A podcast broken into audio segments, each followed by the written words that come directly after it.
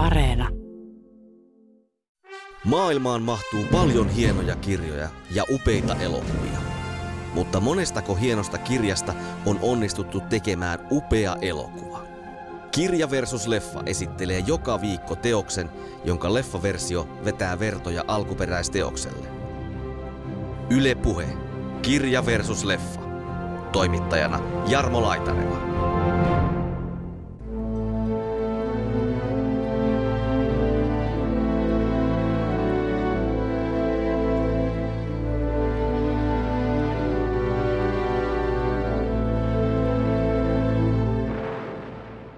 Puolustusvoimat ei tykännyt tästä kirjasta eikä eikä elokuvahankkeesta. Mitenkä paljon mahtoi olla vaikutusta sitten myös Neuvostoliiton lähetystöllä, että hehän olivat kuitenkin ensin hyvinkin vastaan tätä elokuvahanketta. Väinö Linna tai Laine otti yhteyttä Kekkoseen ja pyydettiin, et, ja Kekkonen sitten päätti, että okei, nyt annetaan sitten panssarivaunuja. Että Väinö Linna halusi, että Sibeliuksen Finlandiaa käytetään ensimmäisen filmatisoinnin yhteydessä ironisessa mielessä. Ja, ja ne sankarit on sitten loppujen lopuksi niin kuin tavallisia ihmisiä ja vähän ikään kuin vääränlaisia näiden ihanteiden näkökulmasta katsottuna. Joo, siinähän voi nähdä yhteyden tuohon Teres Mälikin veteen piirretty viiva-elokuvaan.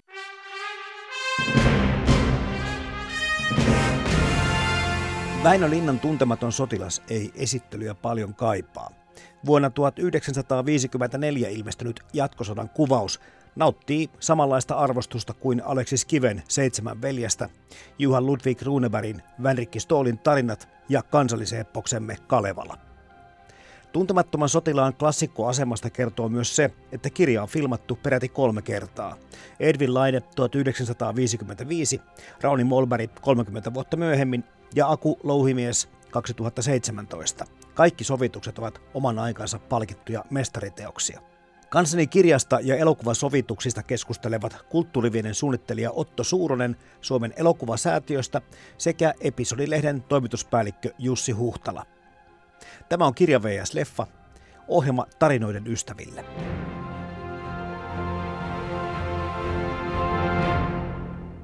kun puhutaan tuntemattomasta sotilaasta, mitä ihmisille tulee ensimmäisenä mieleen siitä? Tuleeko tänä päivänä ekana mieleen sitä Väinölinnan kirja? No kyllä mä vähän luulen ja jopa pelkään, että ensimmäisenä ihmisellä tulee mieleen Edwin Laineen elokuva edelleen. Että se, se on jotenkin niin voimakkaasti jäänyt mieliin ja toisaalta sitten itsenäisyyspäivänä se aina tulee esiin, että, että tota, paljon tunnen ihmisiä, jo, joille jotenkin se nimenomaan se Edwin Laineen elokuva on ikään kuin se – aito ja oikea. Tästä saadaan niin Yleä pikkusen kiittää, että tilanne on tällainen. niin, kyllä se varmaan niin on, että ne, ne kuvat siitä elokuvasta, ne tulee niin kuin ekana mieleen, mutta kyllä mä itse ajattelen kyllä myös sitä kirjaa, että jos ajattelet, mikä on niin kuin tärkein niin kuin teos, mikä leffaversio vai kirja, niin mä ajattelen, että se on se kirja, että, että siitä mä niin kuin pidän eniten. Totta kai myös leffoissakin omat ansionsa. Puhutaan niistä eroista, jos niitä varmasti tänään jonkin verran löydetäänkin, mutta muutama sana totta kai ensin tästä alkuperäisestä kirjasta. Osataanko me tässä mitenkään määritellä, miten merkittävä tämä tuntematon sotilas teoksena yleensäkin ottaa suomalaisille on? Niin, kyllähän se semmoinen kirja on tosiaan, minkä melkein kaikki, jos ei ole lukenut ainakin, niin ainakin tietää, mistä on kyse ja tietää sen tarinan, että onhan se vaikea kuvitella yhtäkkiä niin kuin kirja, joka ei olisi niin kuin enemmän niin kuin mennyt kansakunnan tajuntaa. Kyllä.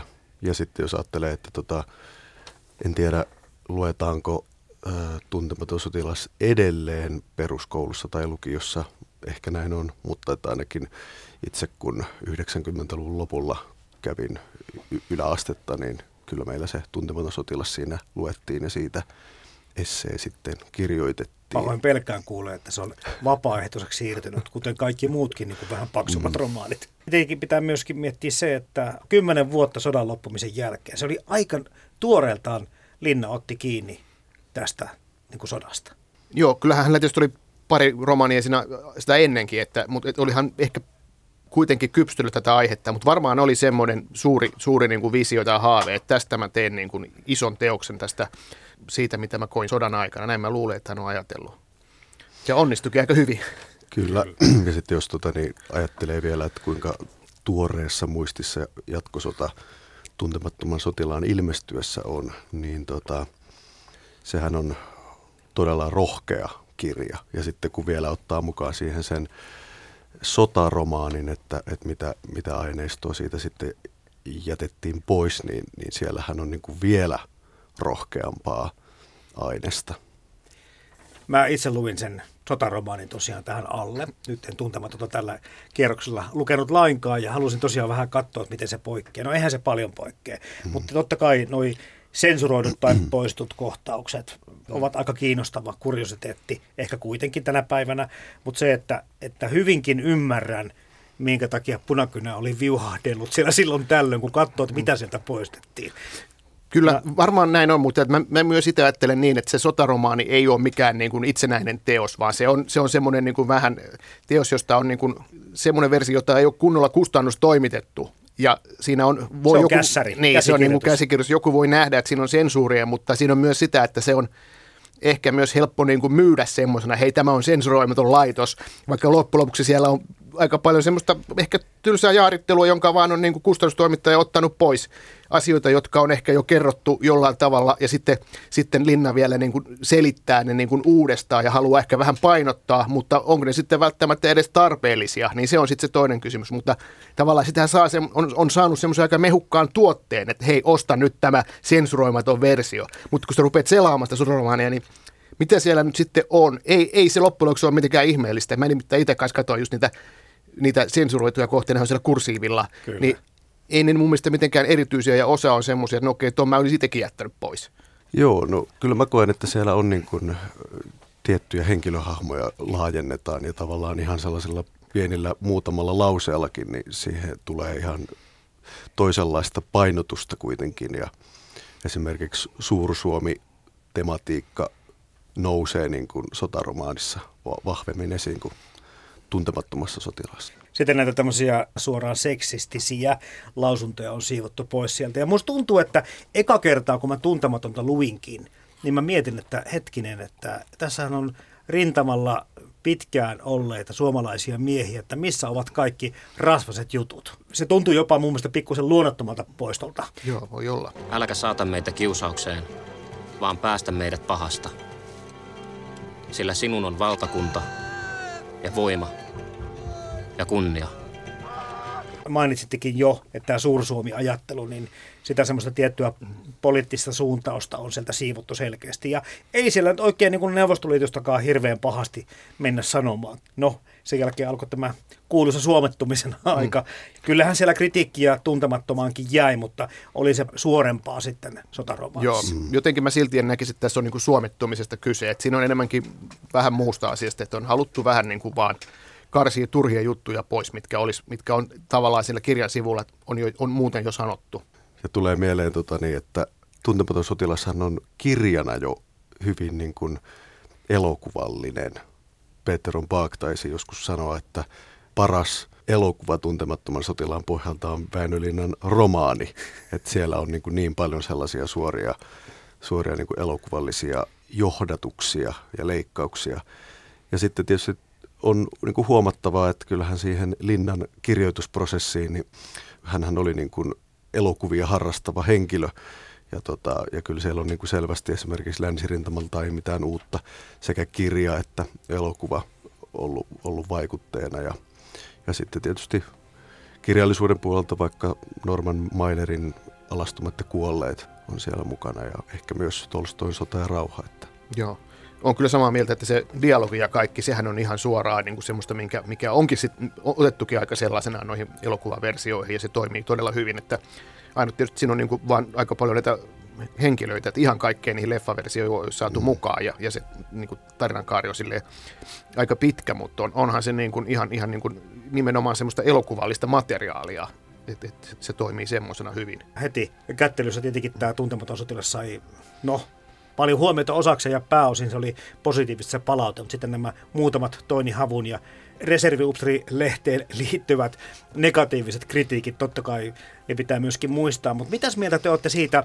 siitä väitteestä, että tuntemattoman on sanottu olevan vastakohta tämmöiselle ruuneberiläiselle sankaruudelle? No kyllähän se totta on, että siinä, siinä tehtiin sankareita niin kuin, niin kuin Rokasta, joka oli tämmöinen, joka vastusti auktoriteetteja ja Kyllä. siitä tuli se sankari. Ja sitten toinen oli tietysti tämä Koskela Ville, joka myöskin oli hän oli tämmöinen kiltti, kilttimies, mutta hänestä tuli sankari tälleen vähän eri tavalla. Hänkin omalla tavallaan ei ollut semmoinen perinteinen, perinteinen upseeri. Ja sitten nämä suoraselkiset upseerit, niin kuin, tota, tietysti Lammio, joka on vähän niin kuin pahis siinä tarinassa, niin se on sitten taas niin kuin tällainen, tällainen ehkä semmoinen ruunenbergiläinen.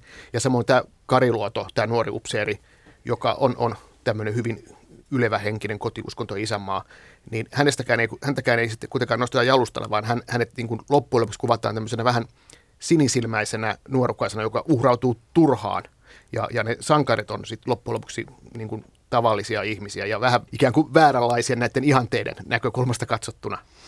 Ja kyllähän se, tota, niin se linnan kielteinen suhtautuminen runeberiläisyyteen niin on siellä myös tota, ironinen suhtautuminen tämmöiseen niin kuin paatokselliseen isänmaallisuuteen, niin tota, se esimerkiksi niin kuin, on Linnan kirjassa hyvin, hyvin läsnä ja, ja se esimerkiksi on semmoinen asia, joka kyllä vesittyy sitten siinä Laineen elokuvassa jonkin verran. Et mä esimerkiksi luin hiljattain sellaisen tekstin, että, että Väinö Linna halusi, että Sibeliuksen Finlandiaa käytetään ensimmäisen filmatisoinnin yhteydessä niin kuin tämmöisenä niin kuin ironisessa mielessä. Ja sitten taas Edwin Laine käänsi sen niin kuin hyvinkin semmoiseen niin kuin paatokselliseen. paatokselliseen. Niin, niin että siinä pitää olla jotain ristiriitaa tavallaan. Niin. Sitä ei mitään sitten välttämättä ollut siinä kohtauksessa, mm. missä esitetään. Joo. Jos puhutaan ihan nyt tästä alusta, tästä Edwin Laineen leffasta, joka tuli myöskin aika nopeasti tuon romaanin jälkeen. Eli vähän niin kuin ne samat fiilikset ja samoille ihmisille toisaalta. Sodan käyneet oli ikään kuin se kohderyhmä.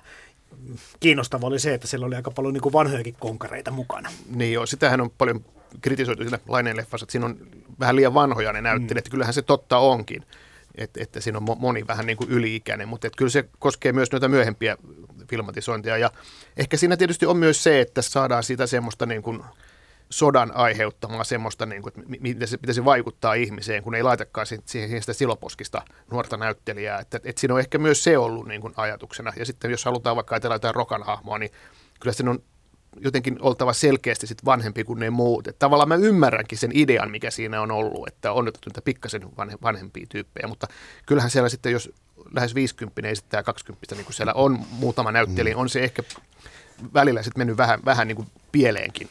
Mutta toi on ihan mielenkiintoinen itse asiassa, että jos ajattelee, että sitä Laineen elokuvaa tavataan kritisoida usein siitä, että, että näyttelijät ovat niin ikääntyneitä, niin itse asiassa – loppujen lopuksi Louhimiehen elokuvassa on, on tota noin niin keskimäärin varttuneemmat näyttelijät. Eikä kyllä yhtään tainnut saada kritiikkiä siitä. Niin. Siellä Edwin Laineen elokuvassahan on se rahikaisen hahmo, jossa sitten on 46-vuotias näyttelijä. Ja totta on niin kuin tosiaan sitten, että Rokan esittäjä niin kuin oli sekä tuossa tuossa tota, Molberg-leffassa että Louhimin-leffassa niin oli jo noin 50, että et, tota, vaikka tarkoitus, että on niin kuin lähempänä 30. Kuule se Vänskä. Jos sinä tarvitset oikein hyvää miestä, niin tässä on sellainen. Mietitään itse kirjaa, että Edwin Laineen elokuvaan, niin silloin oli yleisöä semmoinen porukka, joka oli niin kuin tunsi sen ajan ja muuta. Onko se vähän ehkä nähtävissä kuitenkin tämän päivän katsojan näkökulmasta semmoinen asia, että se on, ei nyt voi sanoa sisäänpäin lämpenemä, mutta se on niin kuin, se, sillä tavalla aikansa tuote, että sitä on niin kuin ehkä vaikea ymmärtää omana taideteoksena pelkästään, jos katsoo sitä elokuvaa. Niin, mä, mä ehkä enemmän ajattelen, että se on aikansa tuote siinä mielessä, että se muistuttaa kyllä vähän niin kuin niitä 50-luvun muitakin niin kuin Suomi-filmejä. Että vaikka se oli iso elokuva, kallis elokuva aikana ja siinä oli resursseja, niin siinä myös näkee kyllä ne resurssien puutteet ja näkee myös sen, että se on, siinä on vähän semmoinen rillumarei meininki, kun katsoo nyt että jos vertaa niin kuin varsinkin Molbergin leffaa ja sitten vaikka Louhimienkin leffa, että se on semmoinen niin kuin, se on 50-luvun suomalainen leffa sitten kuitenkin omalla lailla. Että siinä on, siinä on enemmän semmoista niin kuin huumorintajua, mikä on ihan, ihan hyvä asia sinänsä, koska kirjassakin on huumoria. On. Mutta että, että se semmoinen, miten nyt sanoisi, niin kuin rillumarei meininki siinä välillä vähän tulee mieleen ja siitä näkee, että, että olisi tässä voinut olla vähän niin kuin, silti vielä niin kuin enemmän niin kuin, niitä tuotantoarvoja et se on se, mikä kun katso, milloin mä katsoin viimeksi pari vuotta sitten, niin tämä tuli mieleen. Joo, kyllä. Mä luulen, että kanssa niin kuin nuorempi polvi voi, voi vierastaa sitä jermuhuumorin niin vahvaa läsnäoloa siinä, siinä laineen versiossa. Sitten tota, täytyy sanoa, että mä hiljattain katselin 4K restauroitua versiota ja, ja jotenkin niin kuin siinä pisti silmään, että tänä päivänä jotenkin se sen niin kuin näytelmällisen osuuden ja sitten niiden ihan puhtaasti autenttisten dokumenttimateriaalin yhdistäminen, niin jotenkin se minusta näytti t- nykyään niin kuin vähän niin kuin räikeämmältä kuin ennen. Siis ne ei niin hyvin niin kuin nivoudu osaksi kuin mitä, mitä niin kuin aikaisemmin muistin esimerkiksi, että ne olisi nivoutunut. Eikö niin ollutkin, että armeijahan ei antanut tuota kalustoa kai Edvilainille käyttöön, näin muistelen lukeneen? Joo, puolustusvoimat ei tykännyt tästä kirjasta eikä, eikä elokuvahankkeesta. Siinä oli ilmeisesti, että puolustusvoimien silloinen komentaja oli hyvin niin kuin vihanen jostakin jo aikaisemmasta niin kuin suomalaisesta leffasta, missä oli sitten niin kuin armeijaa hänen mielestään niin kuin kuvattu väärin. Ja siksi niin kuin oli semmoinen ehdoton kielto, että ei, ei anneta tota kalustoa tähän, tähän elokuvaan, koska siinä vaan mollataan armeijaa. Mutta sitten Joo, siinä kävi niin, että se oli... Tota niin. Majuri Maantieltä niminen so, no niin, farssi. Joo, ja tota, siinä sitten kävi sit sille, että rajavartiolaitokselta saatiin kalustoa ja sitten panssarivaunuja sitten myöhemmin saatiin, kun pääministeri Kekkosen luvalla, että saatiin johonkin yhteen kohtaukseen. Niin, eikö Kekkonen ollut kaveri vähän niin kuin Väinö Linnan kanssa? Väinö Linna tai Laine otti yhteyttä Kekkoseen ja pyydettiin, että, ja Kekkonen sitten kai katso jotain sitä, tai jotenkin niin kuin perehtyi siihen projektiin ja sitten päätti, että okei, nyt annetaan sitten panssarivaunuja heidän käyttöön, että Parolassa jotain kohtauksia, missä, missä tarvittiin panssarivaunuja. Sitten on puhuttu myös siitä, että tota, mitenkä paljon mahtoi olla vaikutusta sitten myös Neuvostoliiton lähetystöllä. Että hehän olivat kuitenkin ensin hyvinkin vastaan tätä elokuvahanketta. Ja jossain määrin on, on katsottu, että, että kuinka paljon tavallaan, että tämä puolustusvoimien vastustus tätä elokuvahanketta kohtaan on osittain ollut myöskin tämän niin kuin Neuvostoliiton lähetystön värittämä. Ennen kuin pompataan tuohon Molberin versioon, niin, niin tämmöisenkin yksityiskohan luvi, että Jön Donner olisi 1960-luvulla varannut tuntemattoman sotilaan filmausoikeudet, mutta tämä homma taisi jotenkin mennä puihin. Niin, mä en tiedä, miten siinä kävi, mutta Matti Kassila oli kai niin kuin, tota, komisario Palmu-leffojen ohjaaja ja, ja tota, tietysti maineikas tekijä, niin oli, oli niin kuin värvätty ohjaajaksi, että, että Matti Kassela olisi pitänyt tehdä tämä elokuva. Ja se, semmoisen olisin kyllä halunnut nähdä, että Kasselalla oli kuitenkin elokuvallista, sillä hän oli semmoisen kans, kansainvälisen luokan elokuvan tekijä, että siitä olisi varmasti tullut hieno, hieno elokuva, mutta se, en, mä en tiedä, miten se tapahtui. Joo, siinä tota, tosiaan 1960-luvun lopulla oli tämä Donnerin tuntematon hanke yhdessä Matti Kassilan kanssa, ja sitten se Donner siitä jostain vaiheessa siirtyi pois ja sitten Matti Kassila kuitenkin 70-luvulla elätteli tätä, tätä filmaushanketta. Ja sitten hän rupesi suunnittelemaan sitä yhdessä Rauni Molberin kanssa. Ja, ja siitä sitten, tota niin, sitten 80-luvulle tultaessa, niin sitten se muuttui Molberin hankkeeksi. Joo, joo, siinä niin kuin viestikapula siirtyi. Joo, viestikapula siirtyi moneen otteeseen. Mut mitäs mieltä olette Molberin sovituksesta? Edelleenkin puhutaan hienosta elokuvasta ja, ja kestää mun mielestä vertailun tässä, kun puhutaan sekä kaikista kolmesta elokuvasovituksesta ja alkuperäisestä romaanista. Ja... No kyllä se Molberin elokuva on niin kuin minusta se, se kaikkein vaikuttavin elokuva, mitä on Väinölinnan tekstin pohjalta tehty, että sehän on, siinähän on sellainen mielenkiintoinen juttu, että siinähän oli Väinö Linna oli yhtenä käsikirjoittajana ja hän siihen toi kyllä syvyyttä ni, niihin henkilöhahmoihin. Että siellähän on siinä Molberin elokuvassahan on, on sellaisia repliikkejä, jotka, jotka sitten tosiaan sotaromaanin julkaisun jälkeen sitten nähtiin, että ne ovat olleet kyllä Linnan mielessä jo aikaisemminkin. Mutta kyllä se, se puhuttelee mua se, se, tota niin, se sodan vastainen sanoma ja tota, se on kovin niin kuin riipaiseva elokuva. Ehkä tunteiden kirjo on vähän toisenlainen kuin tuossa Edvin Laineen. Kyllä joo, ja mun mielestä on just tämä, että se, se sodanvastaisuus viedään sinne niin kuin tosi pitkälle. Se ruunebergiläisyys on sitten niin kuin kokonaan riistut, siinä ei ole niin kuin mitään niin kuin hienoa eikä mitään. Ja sitten se näkyy sitten just siinä kuvaustyylissä, just, että on, on tätä heiluvaa kameraa ja on sitten semmoista niin kuin naturalistista tyyliä, mikä tietysti se Molbergin tavallaan visuaalinen tyyli ehkä, ehkä muutenkin. Mutta se, se on mun mielestä sen, sen elokuvan vähän niin kuin ongelma. Et se on vähän liiankin inhorealistinen ja liiankin tota, semmoinen, semmoinen naturalistisen näköinen, että mä, mä niin kuin tykkään siitä, että siinä on niin kuin tosi, tosi voimakkaita hahmoja ja siinä on, siinä on niin kuin tosi paljon tunnetta, mutta että mä itse ajattelen, että se tuntematon se on eeppinen kertomus omalla laillaan ja se vaatii semmoista vähän niin kuin eeppistä kertoja. Ja Molberg on tämmöinen, niin kuin, se, se teki tällaisia, niin kuin, no ajattelen maa on syntyneen laulu, inhorealistisia Suomi-kuvia. Ja sitten taas mä olisin ehkä mieluummin nähnyt sen Matti Kasselan version sitten, että missä olisi niin kuin ollut semmoista, mitä vaikka Stanley Kubrick tekee tai Terence Malick, että siinä on sitten sellaista visuaalista Symboliikkaa. niin, ja, niin ja isompaa niin kuin tunnelmaa. Että, että toi on niin kuin, se on jotenkin sellainen, miten nyt sanoisi, liian naturalistinen kuvaus siitä. Se on, se on hieno leffa, mutta onko tuossa niinku, sun mielestä Otto suurinen niinku ongelmakin sit siinä, että kun mietitään näitä katsojalukuja, niin sehän ei päässyt lähellekään nyt mm. sitten näiden muiden versioiden.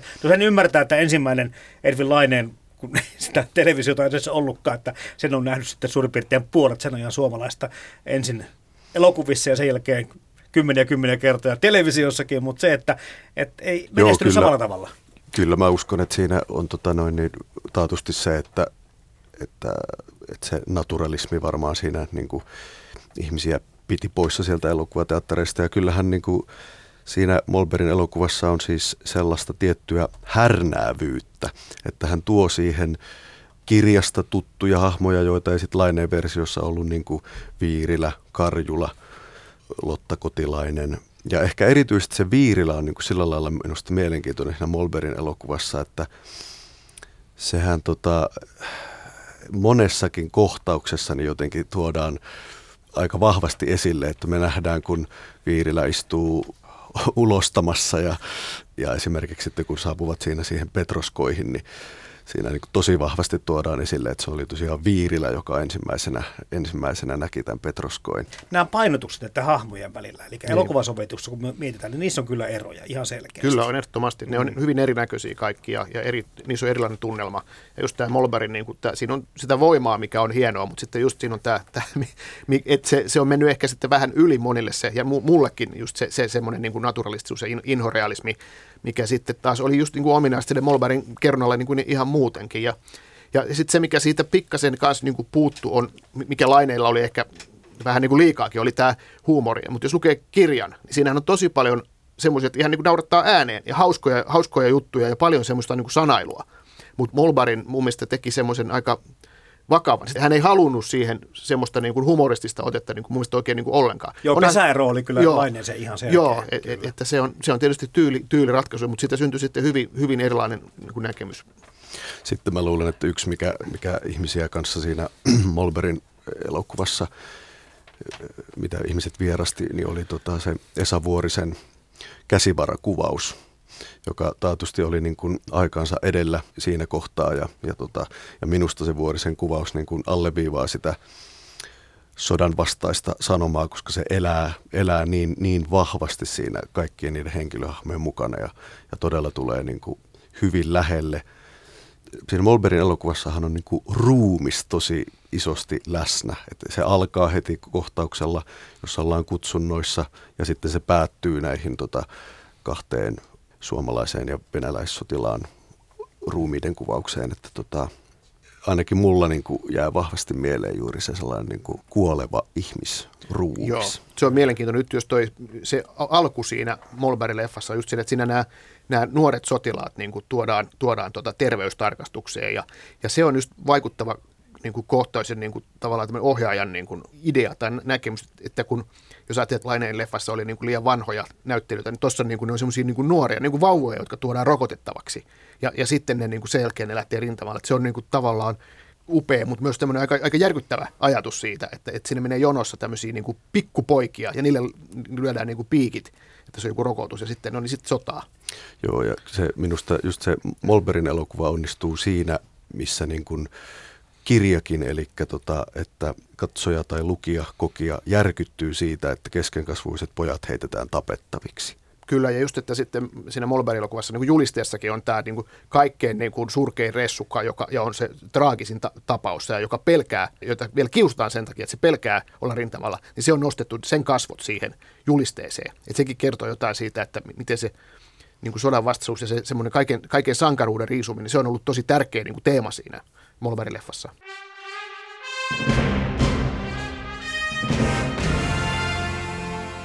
Yle Puheen sivulla voit äänestää, kumpi teos on enemmän mieleesi.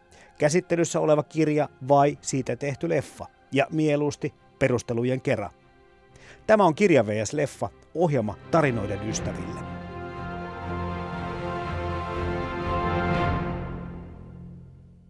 Mitä mieltä olette äänestyksestä tällä hetkellä? Näyttäisi, että 73 prosenttia kuulijoistamme tai lukijoistamme pitää Väinöllinen kirjaa parempana ja 27 prosenttia on sitten Aku Louhimiehen leffan kannalla. Yllättääkö prosentit yhtään? No ei. Ei yllätä. Tietysti olisi ollut ihan mielenkiintoista, jos tuossa olisi, olisikin ollut, että olisi ollut Edwin Laineen elokuva. Niin, niin että minkälaiset prosentit sitten olisi.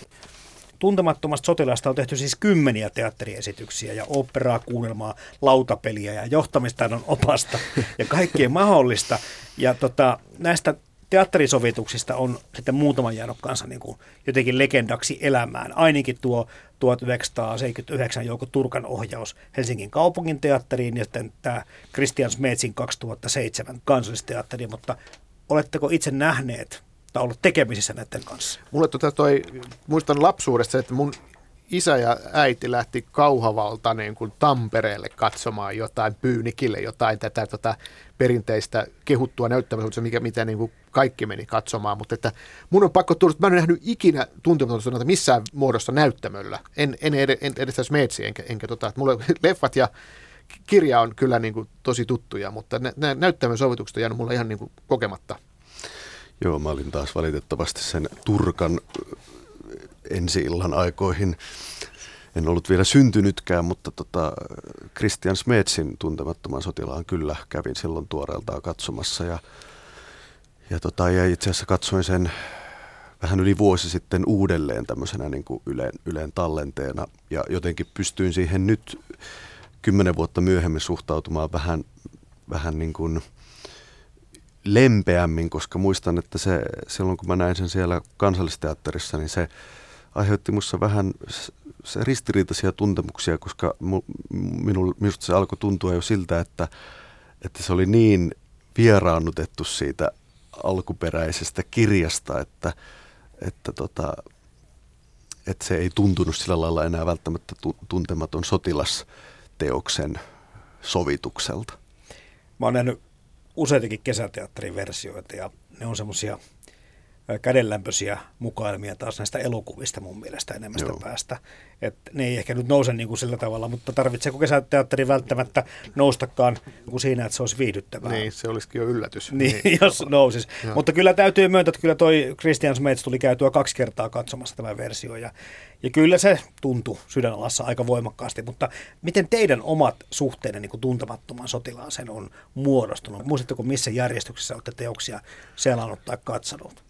Mä sanoisin, että, että lukioikäisenä niin tuli joku TV-esitys tästä, tästä tuota Laineen, Laineen tota leffasta, siis 80-luvulla. Ja sitten mä luin samoihin aikoihin sit sen romaanin, mutta mä en muista kumpi tuli ensin, mutta hyvin samoihin aikoihin tuli. tuli tota.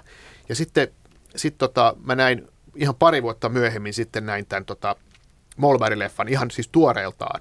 Eli mä oon 85 kirjoittanut ylioppilaaksi, niin, ja tämä tota, Molbergin elokuva tuli 85 85. 85 loppuvuodesta, joo.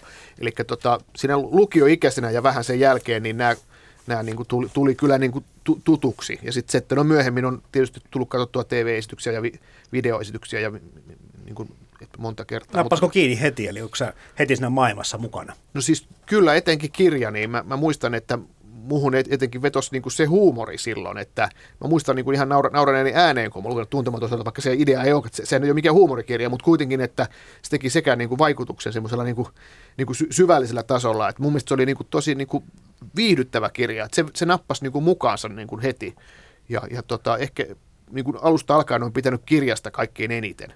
No mulla tota, niin, tavallaan ensimmäinen muistikuva tuntematon sotilas johdannaiseen on se, että Mä olen ollut, olen ollut tota alle kouluikäisestä elokuva intoilijaa ja, ja tota, joskus 80-90-luvun taitteessa niin luin tämmöistä Avaa videoruutu nimistä video, uusia videoita esitellyttä katalogia ja, ja tota, sieltä yhtäkkiä minua katsoi Riitaojan kärsivät kasvot, eli siinä oli Molberin tuntematon sotilas VHS-kasetti esillä. Ja se, se niin kuin jäi jotenkin mieleen, että mikäs, mikäs tämä oikein on. Ja tota, sitten yläasteella tosiaan luin kirjan, öö, mutta se ei, ei se niin kuin aivan erityistä vaikutusta tehnyt Mutta sitten jotenkin, koska täällä Pohjan tähden alla taas teki niin kuin aivan järisyttävän vaikutuksen niin kuin siinä 18 vuoden iässä, niin sitten jotenkin niin kuin sitä kautta, Koskelan kautta, niin tota, sitten ajauduin niin uudelleen sitten tuntemattoman jalan jäljille. Ja, ja tuntuu, että, että viime vuosina niin kuin kir, kirjan tai sanotaan niin, että linnan tekstin sotaromaanin ja tuntemattoman sotilaan ja kaikkien näiden elokuvasovitustenkin jotenkin arvo ja kiinnostus on niin kuin mulla kovasti kohonnut, että varsinkin sen louhimiehen elokuvan tiimoilta niin, niin oikeastaan haalin käsiini aivan valtavan määrän tällaista niin kuin tietokirjallisuutta ja, ja esseetutkimuksia näiden linnatulkintojen kautta, että paljon on tullut vietettyä aikaa tuntemattoman sotilaan äärellä. Sillä mitään voi. Tämä mies teki sen, minkä pystyy. Tule häntä syyttää. En mä tässä syyllisiä kaipaa yhtikäs. Konekivääri ja Lahtis mä kaippasin. Tämä tietenkin tämä Edwin Laineen versio tuntemattomasta on saanut ihan käsittämättömän määrän katsojia. Ja sitten taas Molberin tuntematon se ilmestyi siis vuonna 1985. Se oli vasta 17 katsotun kotimainen elokuva sinä vuonna, vajaa 600 000 katsojaa. Mutta kuitenkin nämä kaikki, myöskin tämä Louhimienkin uusi versio, niin mukaan lukien on saanut hyvin Jussi-palkintoja. Eli kaikki on ollut oman aikansa merkittäviä teoksia, mutta näyttääkö sille, että tämä vähän niin kuin jää tähän väliin? Kyllä se näyttää siltä, että se on just niin kuin näissä niin kuin Ylen esityksissäkin näkee, että se on se, se, on se niin kuin ensimmäinen elokuva on se, mikä niin kuin mistä se niin, kuin, niin, niin sanotusti kansa tykkää ja on ottanut omakseen. Ja Mulbarin leffasta sitten tulee vähän näitä soraääniä. Se voi olla, että jos aikaa kuluu riittävästi, niin ehkä se nousee sieltä vielä uudestaan, en tiedä. Nyt tietenkin tämä Aku Louhimiehen tosiaan 2017 ilmestynyt elokuva monella tavalla on vaikuttava ja, ja ehkä nyt ei ihan vähiten vaikuttava ole tuo katsojamäärä, että ensimmäinen miljoonan katsojan rajan ylittänyt kotimainen leffa melkein 50 vuoteen. Kyllähän se kertoo taas jostakin. Ei pelkästään siitä, että Tuntematon sotilas on monumentti ja klassikko kirjana, vaikka se totta kai on senkin ansiota, mutta kyllä siinä elokuvallisikin ansiota pitää olla mukana aika lailla. Kyllä, kyllä. Siis mun mielestä se Louhimiehen elokuva on kyllä todella vaikuttava ja kävin sen itse katsomassa kolme kertaa silloin elokuvateatterikierroksella. Että, ja aina, joka ikinen kerta mä itkin siinä kohtauksessa, jossa nähdään tätä kotirintaman joulunviettoa ja, ja sitten Paula Vesala laulaa siinä Maa on niin kaunista. Se, se on, se on niin kuin todella komea kohtaus. Joo, kyllä, kyllä. Kyllä mäkin olen samaa mieltä, että se on tosi onnistunut, että, että se on nykyaikainen versio tästä ja, ja semmoisena on niin kuin to, tosi toimiva. Ja, ja, ja mä tykkään siitä, mikä sitä Mulberry-leffasta puuttuu, semmoinen niin kuin eeppisyys, mikä, mikä siinä on, lähtee jo musiikista ja kuvauksesta ja kaikesta siitä, että se on, se on visuaalisesti todella upean näköinen elokuva, mutta samalla siinä on myös sit rosoa ja realismia, sit kun sitä tarvitaan, ja, ja tota, se on todella uskottava kaikin puolin, ja, ja tota, siinä on tosi paljon ansioita. Sitten mun mielestä siinä louhimiessä näkyy niin kuin se, että, että tavallaan, että mitä, mitä pidemmin pidempään on niin kuin sit tragediasta kulunut, niin, niin sitä realistisemmin uskalletaan ja voidaan käsitellä niitä kaikkea teemoja, että, että kyllähän tässä Louhimiehen elokuvassa esimerkiksi niin Petroskoissa sikailu esimerkiksi tulee ihan, ihan eri tavalla esiin. Rahikaisen tämä neuvostoliittolaisten naisten välittäminen sotilaiden käyttöön. Sitten toisaalta sitten myöskin tämä permitiivin käyttö. Joo, sitä ei muuten näytetä näissä aikaisemmissa. Mm. Mä en muista ei, oikein romaanissa. Sitä ei tainnut olla romaanissakaan. Niin, ei sitä Olisikohan se niin? Koska... Joo. Niin siinä ehkä just näkyy se, että, että tähän Louhimiehen elokuvaan niin on vaikuttanut myöskin tämä tuoreempi tutkimus jatkosodasta, että, että permitiivin käyttö ja sitten toisaalta tämä niin kuin mielen järkkyminen, joka minusta varsinkin Louhimiehen elokuvan loppupuolella näkyy niin kuin todella, todella kouraisevalla tavalla. Kun mietitään, että tosiaan Edwin Laineen versio 1955 ilmestyi sitten sille porukalle, jotka sitä sotaa olivat kokeneet ja nähneet ja ymmärsivät sen päälle.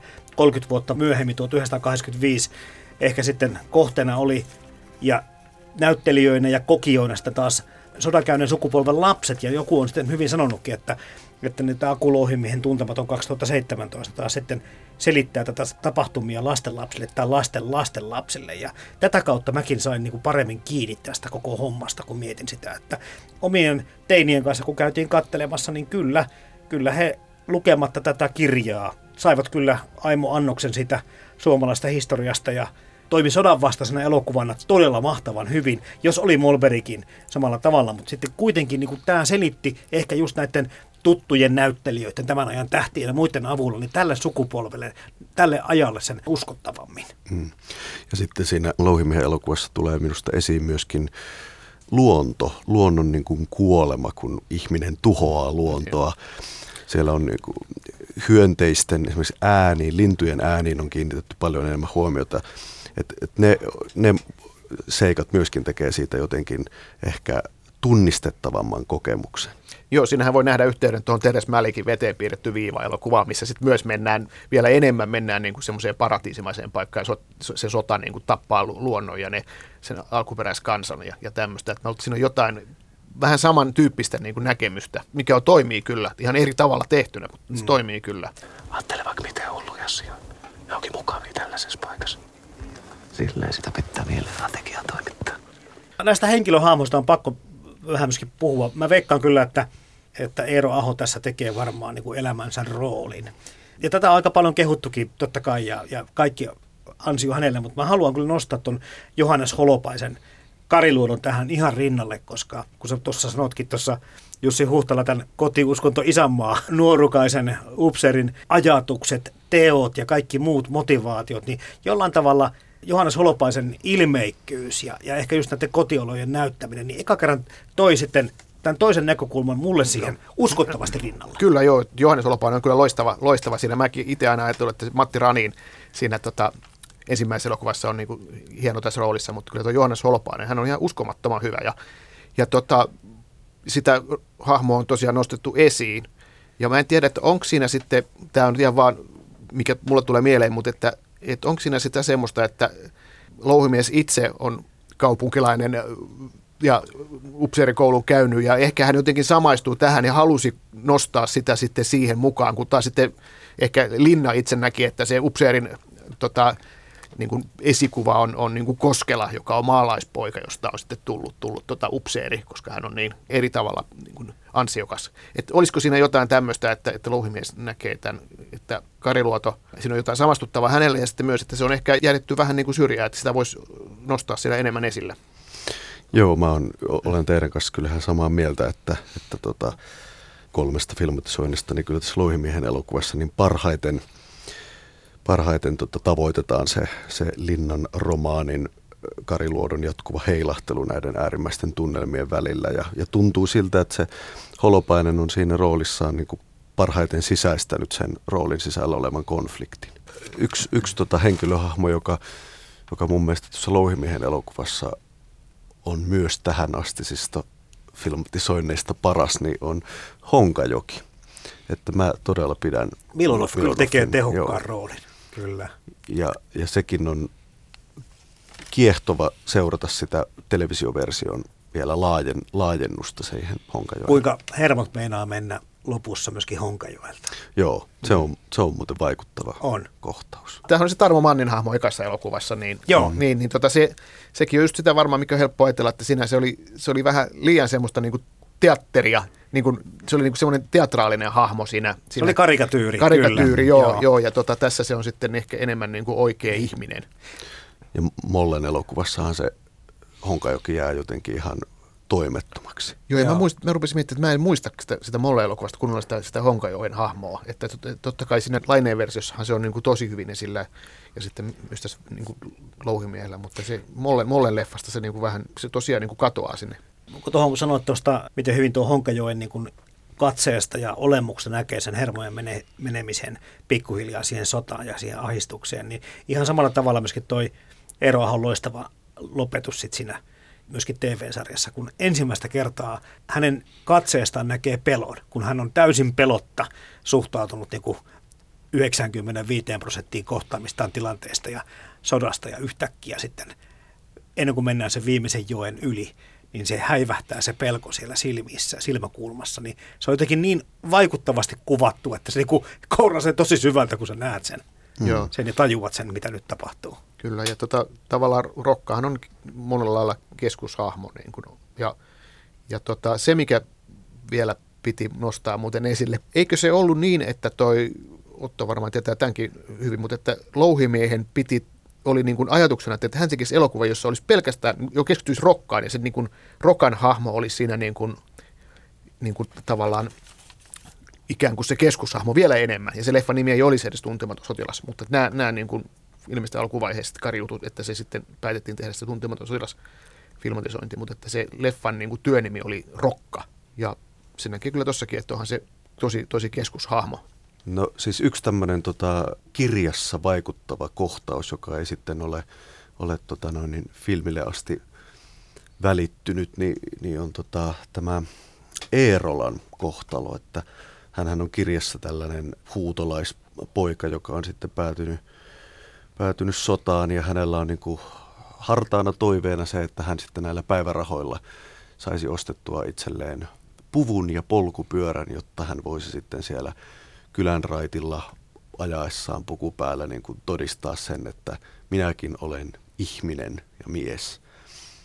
Mutta tota, niin, niin jää puku ja pyörä hankkimatta, koska sitten Eerolan taival sitten päättyy sinne rintamalle, mutta sitä ei Molberin elokuvassa siihen niin kuin, vähän niin kuin viitataan, mutta se on, se on muuten, muuten ollut selvästi elokuvan tekijöille hankala toteuttaa. Puku vaihtuu puupalttoonsa. Minä uskalla lähteä vapaaehtoisena, minun pitää käskeä. Sitten minä käsken. No se on sitten eri asia.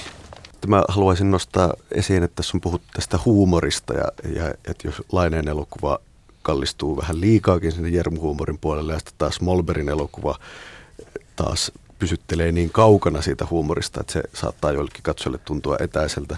Niin minusta tämä niin kuin louhimiehen ja, tota, ja käsikirjoittaja Jari Olavi Rantala ovat siinä onnistuneet niin kuin välittämään sen, sen huumorin ja ironian niin kuin näistä filmatisoinneista ehkä kaikkein luontevimmin. Kyllä, koska tuota, kirjassa on ehkä mahdollisuus sitä huumoria käyttää keinona enemmän, mutta jos elokuva laittaa liikaa huumoria, siitä tulee sitten niin kuin sanon aikaisemminkin rillumarei-versio sit helposti, tai sitä tulee liian hauska, ja se, se ei, ei saa olla tietenkään tämmöisessä tarinassa niin kuin se, se niin kuin lopputulos. Kun tuossa jo oikeastaan sä sanoitkin tuossa jo Otto Surunen siitä, että sillä pervitiiniä vähän nappaillaan ja se selvästi niin näkyy, mutta sitten myöskin näkyy muutamia semmoisia asioita, mitä ei aikaisemmassa versiossa näy, näykään noissa elokuvasovituksessa. Toi natsilippujen liehunta, se aiheutti kanssa pikkusen näppylöitä osassa ihmisistä. He eivät olisi halunneet nähdä, missä Suomi oli mukana, mutta jotenkin tota, tähän taas sitten, tähän teokseen sen, niin se tuntuu aika niin kuin reilulta, että se on myöskin mukana. Kyllä. Minusta se on hyvä, että, että se on sinne nostettu. Niin kuulkaa juokset täällä teidän takkeen. Meillä on eukko ja lapset. Ja minun pitäisi täällä hypätä teidän ajatuksen mukaan just kuin koira. Ei tule mitään, ei perkele tule mitään. Tulee mieleen, että, että siinä Edwin Laineen elokuvassa, niin, niin tota, että jos tässä olen syyttänyt ikään kuin Edvinia siitä, siitä äh, kirjan vesittämisestä, niin, niin oikeastaan varmaan kyse on pitkälti myös tuottaja T.J. Särkästä, joka nyt kuitenkin oli tunnetusti oikeistolainen konservatiivi. Ja, ja tota, hän olisi halunnut ottaa elokuvaversiosta pois jopa Lahtisenkin – mutta okay. siihen ei sitten, tota, si, siinä vaiheessa sitten kirjailija Linna ilmoitti, että niin, näin ei sovi tehdä. Kun näistä eroista nyt puhutaan, niin, niin mitäs mieltä olette Rahikaisesta? Oikeastaan kiinnitin ensimmäistä kertaa nyt huomiota siihen, että tässä niin kuin louhimiehen versiossa Rahikainen ei ole ensimmäistä kertaa sympaattinen hahmo. Ja se oli tosi lähellä taas sit sitä alkuperäistä autenttista rahikaista, kun katsoo Linnan käsikirjoitusta tai Linnan romaania. Se hauskuuttaa kuitenkin porukkaa aika paljon sekä Molperin että Laineen versiossa. Voisi sanoa näin, että, että kyllä mulle tuli niin sosiopaatti mieleen siitä käytöksestä, eli pelkästään hyväksi käyttää muita, ei ilmaiseksi kyllä vastapalvelusta kenellekään ole valmis tekemään. Kaikki on kaupan Niinpä. Ja, ja muuta. Että se käytös jollain tavalla poikkeasi tässä louhimiehen versiossa Rahikaisen osalta niin enemmän kuin näissä muissa. Niin, hän on semmoinen kauppamies ja naisten mies, eikö niin? Että siinä se, niin kuin, se, se semmoinen niin kuin, sitä naisseuraa etsimään kesken kaiken, eikö lähde sieltä suurin piirtein kesken. Mutta siinäkin on vaan semmoinen hyväksikäytön maku niin. tässä louhimiehen Joo, versiossa. kyllä. Että siinä niin kuin, ehkä niissä aikaisemmissa versioissa tehtiin, että se on semmoinen Kyllä, hauska, enemmän. veli, hauska Niin. veli, yksin sitä velikultia, jolla on vähän pilkettä silmäkulmassa ja on tuommoinen kauppamies ja, ja sen kanssa kyllä pärjäilee, kunhan ei vaan niin kuin, osta siltä mitään tai anna sen vetää, vetää sua höplästä. Tässä tota, Louhimiehen elokuvassa siinä Rahikaissa ensimmäistä kertaa on niitä vastenmielisiä piirteitä, Juuri joita, näin. jota Linnan kirjassa on. Että tavallaan se on kyllä hyvä, koska loppujen lopuksi, ne- just rupeaa miettimään tarkemmin, niin Rahikainen oli, se oli tämmöinen ihminen, joka käytti toisia hyväkseen, sekä na- naisia että sitten myös näitä, tota, näitä niin kuin sotakavereitaan, ja, ja oli vähän semmoinen niin kuin oma, oman edun tavoittelija. Ei semmoisessa niin kuin loppujen lopuksi ole mitään kauhean sympaattista, ja miksi tehdä sitä semmoista sympaattista hahmoa sitten. Mm. sitten tota, niin, tällaisia niin kuin, hahmoja, jotka minusta Louhimiehen elokuvassa ovat niin kuin, parhaiten filmattu, mitä tähän mennessä on, on nähty, niin on siis tämä Vanhala on, on siinä Louhimiehen elokuvassa minusta niin kuin parhaimmillaan, että Kyllä Hannes Suominen tekee kanssa hemmetin Joo. hienon roolin tässä, täytyy myöntää. kyllä. Joo, Hannes Suominen jää kyllä mieleen. Ja kyllä mä tykkään tota Hirviniemen tota Hietasestakin. Se oli mun mielestä kanssa onnistunut, että siinä on just se, että hauskin ja pidettävin niin kuin, tyyppi. Sitten, miten se Kyllä. sitten se kuitenkin, se ei olekaan pelkkä niin kuin, tommonen, sekä niin kuin pelkkä huuliveikko, vaan sitten sitä näkee, miten se sota tekee vaikutuksen siihen, mi- mi- miten se niin kuin, muuttuu sen tarinan aikana ja sitä lopulta tulee sitten semmoinen kovia kokenut tyyppi. Se roolihahmo selvästi kokee muutoksen sen leffan aikana. Ja tässä mikä on ehkä niinku semmoinen huomattava ero kirjan ja näiden elokuvasuunnitelmien välillä on se, että kirjassa selvästikin rakentuu tämä miesten välinen ystävyys pikkuhiljaa. Ja vasta lopussa on sitten niinku oikein padeja. Ne mm. tuntemattomat miehet, kun joutuu rintamalle, niin se ei ole ihan niinku ongelmatonta se yhteispeli suinkaan siinä alussa, mutta elokuvassa totta kai ajan säästö, kun se on pakko kuvata niin, että ollaan jo valmis kavereita suurin piirtein ensimmäisen telttayön jälkeen. Hei, mä tuossa aikaisemmin, tai kehuttiin jo Johannes Holopaisen Kariluoton hahmon, mutta mun on pakko myöskin sanoa tuossa Samuli Vauramon lammiosta pari sanaa, koska sekä Edwin Laineen että Molberin versiossa, niin tuommoista perusmulkkuahan siinä pyritään niinku rakentamaan. Kyllä. Mutta sitten jollain hienolla tavalla Samuli Vauramo toi siihen Lammion hahmoon myöskin sitä inhimillisyyttä. Juuri se, että se sota tekee sen vaikutuksensa, että hän alkaa tarjota tupakkia sitä ihan niin kuin rivimiehellekin jo. Joo, kyllä. Niin, en tiedä sitten, oliko se niin kuin tarpeen, mutta että, että koska se, siinähän vähän niin kuin kuuluukin olla se, se pahis siinä tarinassa tuon lammion, että et tota, mä, mä, nimittäin kyllä itse tykkäsin Jussi Jurkan niin kuin roolihahmosta tosi paljon ja siinä se välittyy kyllä just se, se että se on oikeasti kyllä tosi niin kuin ikävä tyyppi ja se, se niin kuin kuuluukin olla. Mm. Että ettei mitä sitä turhaan lieventämään. Niin, sehän voi olla, että se, ehkä se Vauramon lammio huokuu niin kuin pisaran verran liikaakin lämpöä, että se ei sit tunnu enää ihan niin uhkaavalta tai uskottavalta. Sillä itse pidän taas kovasti Kari Väänäsen lammiosta Molberin filmatisoinnissa. Totta. Mutta kaikissa, kun puhutaan näistä kaikista kolmesta sovituksesta, niin kyllä kun miettii näitä avainhahmoja, tosiaan Kosti Klemeillä, Koskelanna siellä Edvin Laineen, Reino Tolvanen Rokkana, Heikki Savolainen Hietanen, Veikko Sinisalo on aivan loistava myöskin Lahtisena.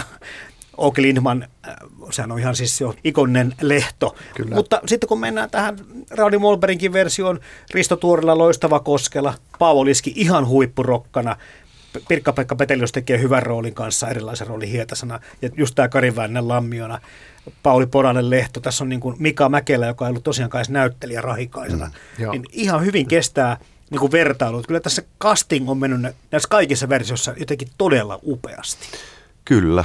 Ja tota, mä nostaisin tuosta Molberin leffasta vielä Sarastien, eli Matti Nurmisen, koska hän äh, onnistuu saamaan siihen ripauksen sellaista irstautta, joka minusta siihen hahmoon kuuluu. Että sitten, tota, sittenhän täytyy näistä tämmöistä, niin kuin, jos painotuksia miettii, niin Louhimiehen nimenomaan elokuvateatteriversio, niin siinähän niin kuin Lehto ja, ja tota, Riitaoja jäivät hyvin marginaaliin. Totta, suhteessa. Että sitten, sitten tämä televisioversio tietysti sitten laajentaa erityisesti Lehdon roolin tavallaan siihen niin kuin normaaliin mittaan, mutta se kiinnittyi kyllä huomiota silloin elokuvateatterikierroksella, että lehto Joo. oli. Ja, ja olen ymmärtänyt, että se tiettyjä katsojia nyppikin se, että se lehto oli.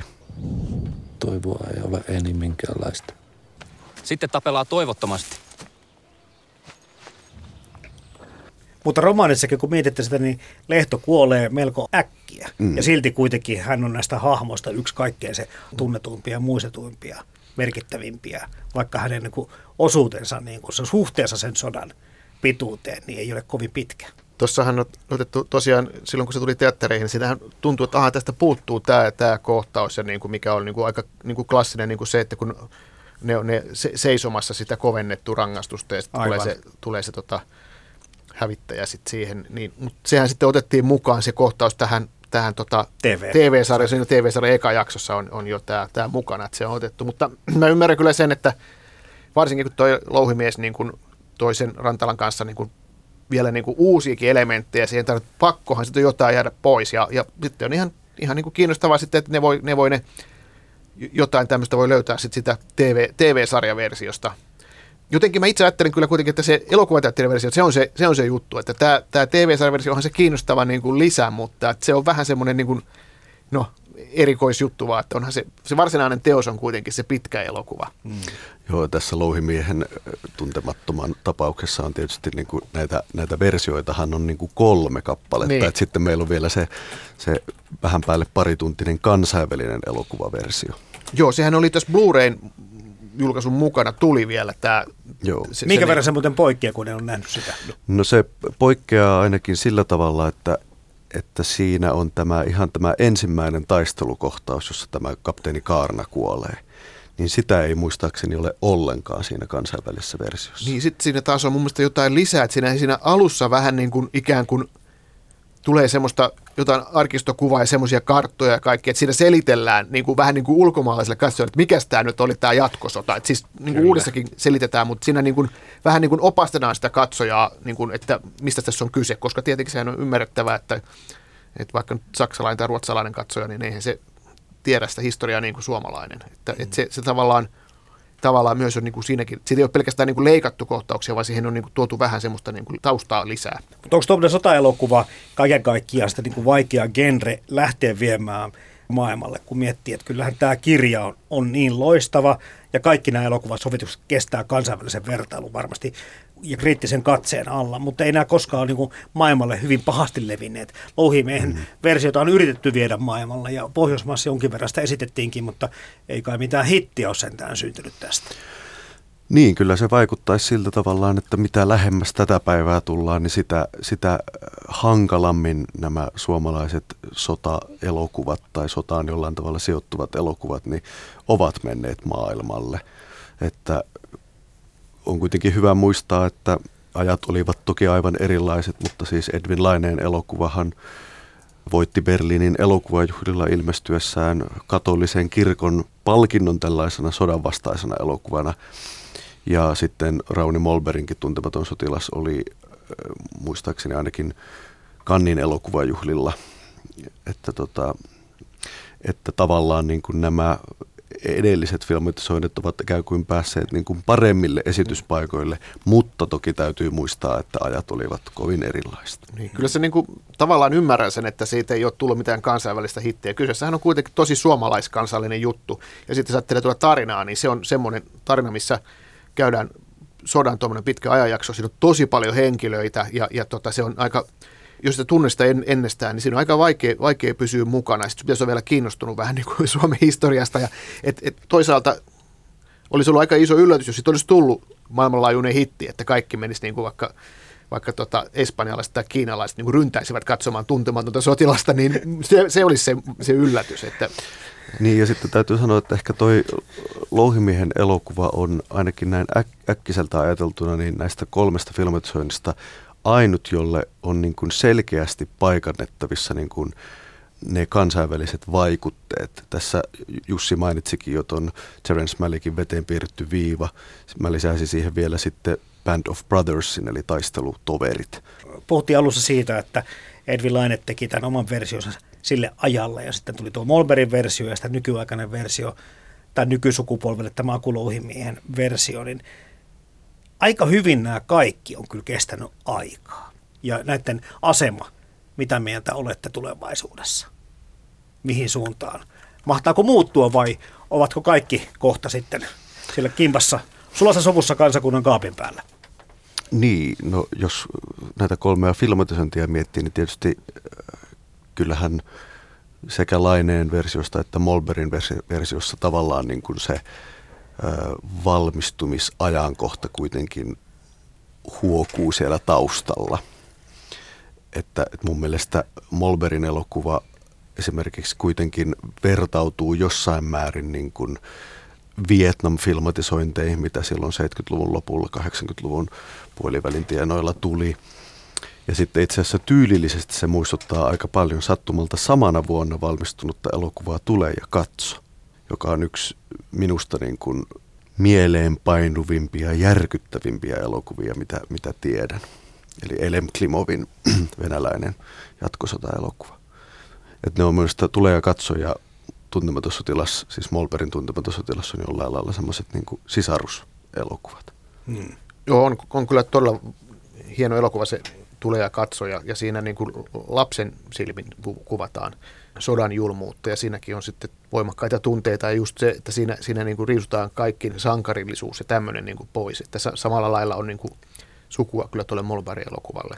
Tota, se varmaan nyt on, siinä on käynyt nyt niin, että toi kansa on ottanut tämän laineen leffan ja se on se, niin kuin, mitä ihmiset ajattelee ja sitä halutaan katsoa itsenäisyyspäivänä ja näin. Mutta sitten jos kysyy vaikka elokuvatutkijoilta, kriitikoilta ja elokuvaharrastajilta, niin sitten tulee se Molberg-leffa tulee sitten kyllä taas niin kuin, vähän niin kuin, se nousee niin kuin niillä. Et se on vähän, että keneltä kysyy. Mutta suurelta yleisöltä, jos kysyy, niin se taitaa olla toi, että se on niin kuin suuren yleisön silmissä se nousee sinne kuitenkin toi laineen, laineen elokuva.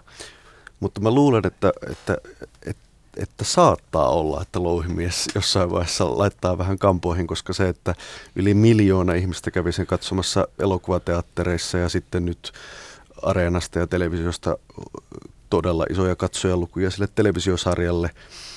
Voi olla, että tulevat vuosikymmenet ehkä muuttavat vähän sitä asetelmaa. 1955, 1985, 2017, niin eikö se tarkoita, että 2040-luvun alussa – meillä on neljäs elokuvasovitus käsillä. Näinhän se voisi olla. Joo, jäädään odottaa sitä sitten. Tuntematon sotilas in space.